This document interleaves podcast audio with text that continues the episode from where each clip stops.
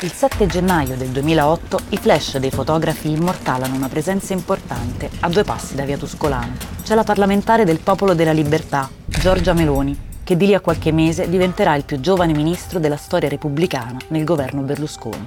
È lei a deporre una corona di fiori per commemorare la strage di Acca Larentia a Roma nel giorno del suo trentennale. Strage in cui 3 giovani militanti di estrema destra sono stati uccisi e che oggi rappresenta il simbolo fondante della destra italiana al potere nel nostro paese. Un vero e proprio mito fondativo di una cultura politica, anche perché 15 anni dopo quella stessa donna diventerà il presidente del Consiglio dei Ministri italiano. Io sono Valentina Mira e questo è Acca Larentia, un podcast di Dipinto e SEM. Acca Larentia fa parte di Italian Tabloid, il progetto che racconta l'Italia attraverso la lente del crimine, riportando alla luce casi di cronaca, omicidi e alcune delle pagine più misteriose della nostra storia.